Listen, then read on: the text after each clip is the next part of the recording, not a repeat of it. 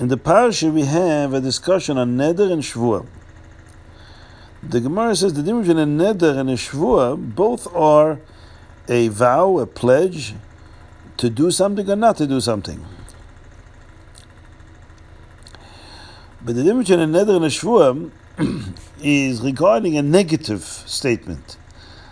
When you make a neder, the articulation of the vow is centers around the object that you articulated by saying that this object should be imbued with a prohibition.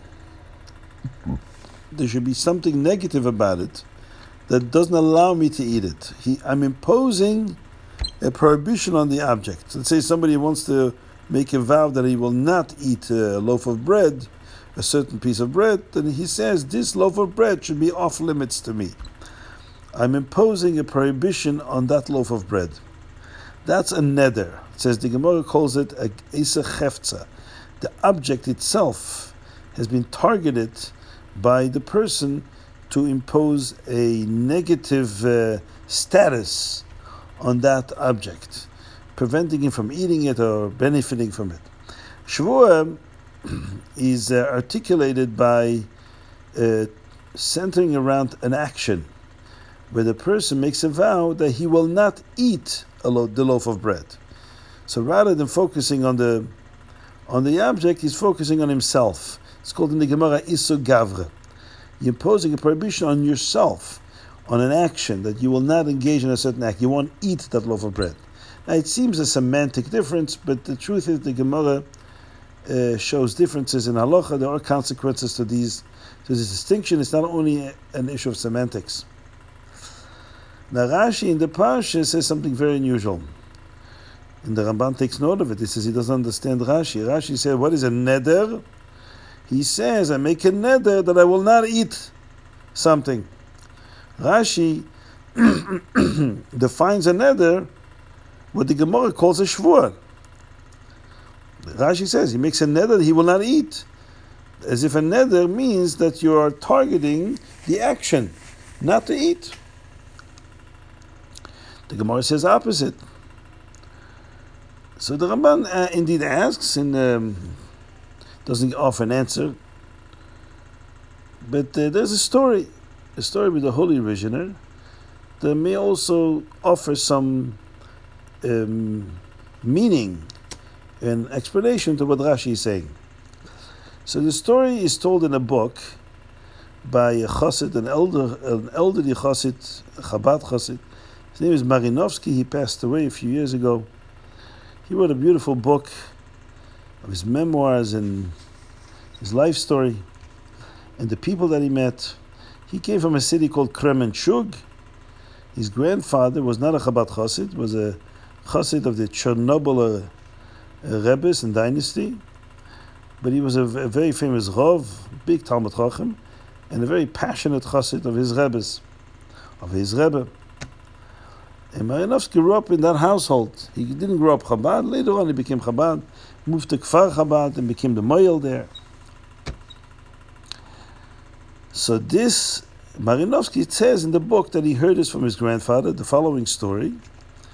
And his grandfather said, I heard it from the person himself who visited the uh, Rabbi Yisrael of Ruzhin, what the Tzemach called the Holy Ruzhiner. The name of the person he heard it from, his name was Rabbi Yeshua Charif. Rabbi Yeshua, the um, prodigy. Charif means somebody with a sharp intellect. It's usually a title given to somebody with exceptional um, intelligence, especially with the ability to navigate through highly nuanced uh, parts of the Talmud and complex issues of Jewish law. It's called a Charif.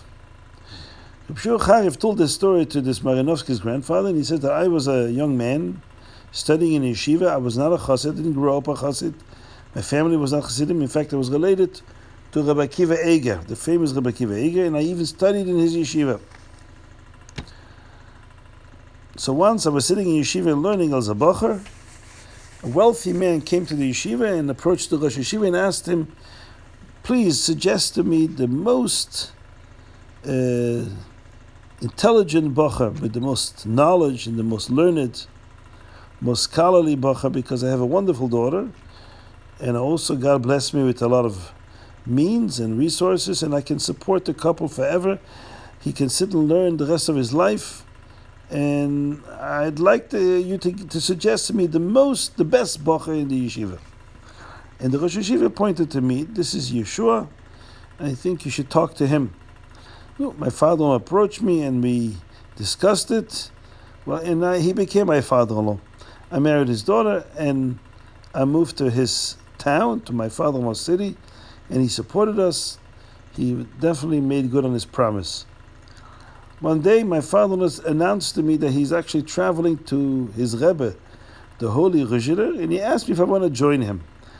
I uh, politely declined and said that I am not a chassid. I'm not into uh, traveling to Rebbe's. I'm more concerned about not wasting a minute of my time, but just to study Torah day and night. And therefore, I, um, I, I declined. My father-in-law didn't take no for an answer. He kept pressuring me and asking me, please, maybe you come once. Finally, I relented and I said to him, listen, I'll go once with one condition that you promise me you're never going to bother me again. I'll go once in deference to you, but don't please don't don't. So the father-in-law agreed. In his mind, the father-in-law was thinking that he'll come once. He'd be so impressed with the holy Rizhiner that he'll become his chassid. The Reb Shua Charif said, what I was thinking, no, if I'm already going to the holy Rizhiner, I'd like to test him. I'm going to test him on two levels. I have a burning question in the Gemara in Halacha, something uh, question has been bothering me for a long time. When I walk into his room, I'm not going to tell him my question. I'm going to see if he knows the question I'm thinking about. Then I'll know he has Ruach Hakodesh. And if he gives me a good answer, satisfactory answer to my question, I'll know he's also a great uh, scholar. Okay, so they traveled to Ruzhin and they entered the room where the Rizhiner was sitting, uh, welcoming all the guests, and it was packed with people. The whole room was packed with people. People were centering around the Rizhiner who was sitting by his desk. People were waiting for him to share some words of Torah.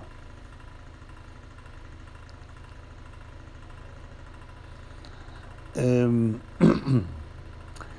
in, in the middle, while people are waiting, a man by the name of Reb Leib, uh, from Bar was a famous chassid, chassid that was revered respected by all the chassidim, and the Rizhiner himself also very much respected this chassid. And when he walked in, this elderly chassid walked in, everybody made room for him, letting him go to the front, and the Rizhiner asked him to sit down, and they offered lachaim to, to on the table and mezainis. And now people were really waiting to hear from the Rizhiner because if Reb is here, the Rizhiner will surely share some words of wisdom and Torah with this great important guest. So the Rizhiner turns to and says to him, he says, says him the following. They say about us, us means himself, the royal us. Great tzaddikim in, used to often speak about themselves in the plural.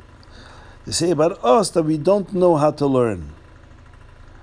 No, my um, great grandfather, the Magid of Mezrich, was known as a famous scholar, as a Gaon. No, but there was once a misnagid that wanted to test my grandfather. Wanted to see whether he's a Baruch HaKodesh and whether he knows how to learn. So he prepared a question in his mind and he thought that he would come to my great grandfather, go into his room and see if my great grandfather knows the question he's thinking about, and, and secondly, whether he'll be able to give him a good answer. And what was the question this misnagid, this non chassid, came prepared with to my great grandfather?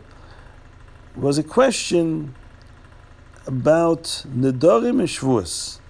The Gemara says that a neder is focused on the object. You articulate a neder, you're supposed to say the object is off limits. When you say a shvua, then you target the action, the person and the action of the person. Uh, you will not, I make a vow, I will not engage in this action. In the Zohar, it says just the opposite.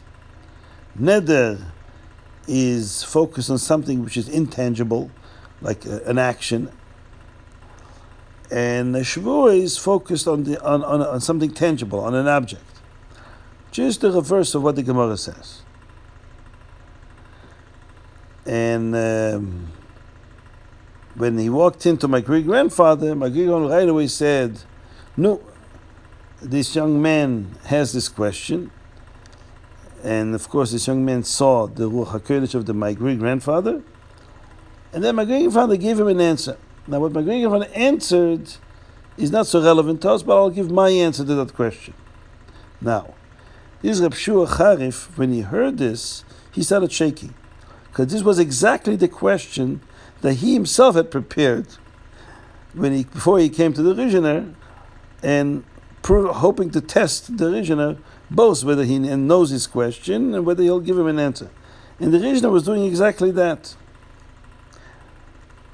So the Rizhiner says, and the answer is like this: There's a Gemara in Baba Metzia that there was a question in the heavens about a certain halacha related to tzaras, to leprosy. Now, leprosy involves a white spot on the skin and two white hair in the middle of the spot. The halacha is first has to be the in order for a mitzvah to be tamei, first you have to develop the discoloration of the skin to turn white, and then the two hairs must emerge in the spot on the skin where, the, where, where it became white. What if it's the reverse? First, the white hair appeared before there was a white uh, discoloration of the skin, and, and then the skin discolored, then it's not tamei. What if we don't know? That's where the machlekes is. Mesivta d'Rakia, the heavenly, the celestial yeshiva say that it's tamei. If we don't know, then we have to be uh, on the safe side and make it tamei. And HaKadosh Baruch Hu, Hashem disagreed and said, Toher. Hmm, then the, the, the entire heavens decided will will have Rabbi Bar Nachmani, the great sage, who is still alive here on earth, that he should be the one to uh, resolve this dispute. And Rabbi Nachmani said, Toher like Hashem says. Says the Rizhiner that this is really the difference between the Zohar and the Gemara. The Gemara is the voice of the heavenly yeshiva. The Neshamas in Gan Eden that study Torah, the Ga'inim, the Tzaddikim that study Torah, and that's how they saw things.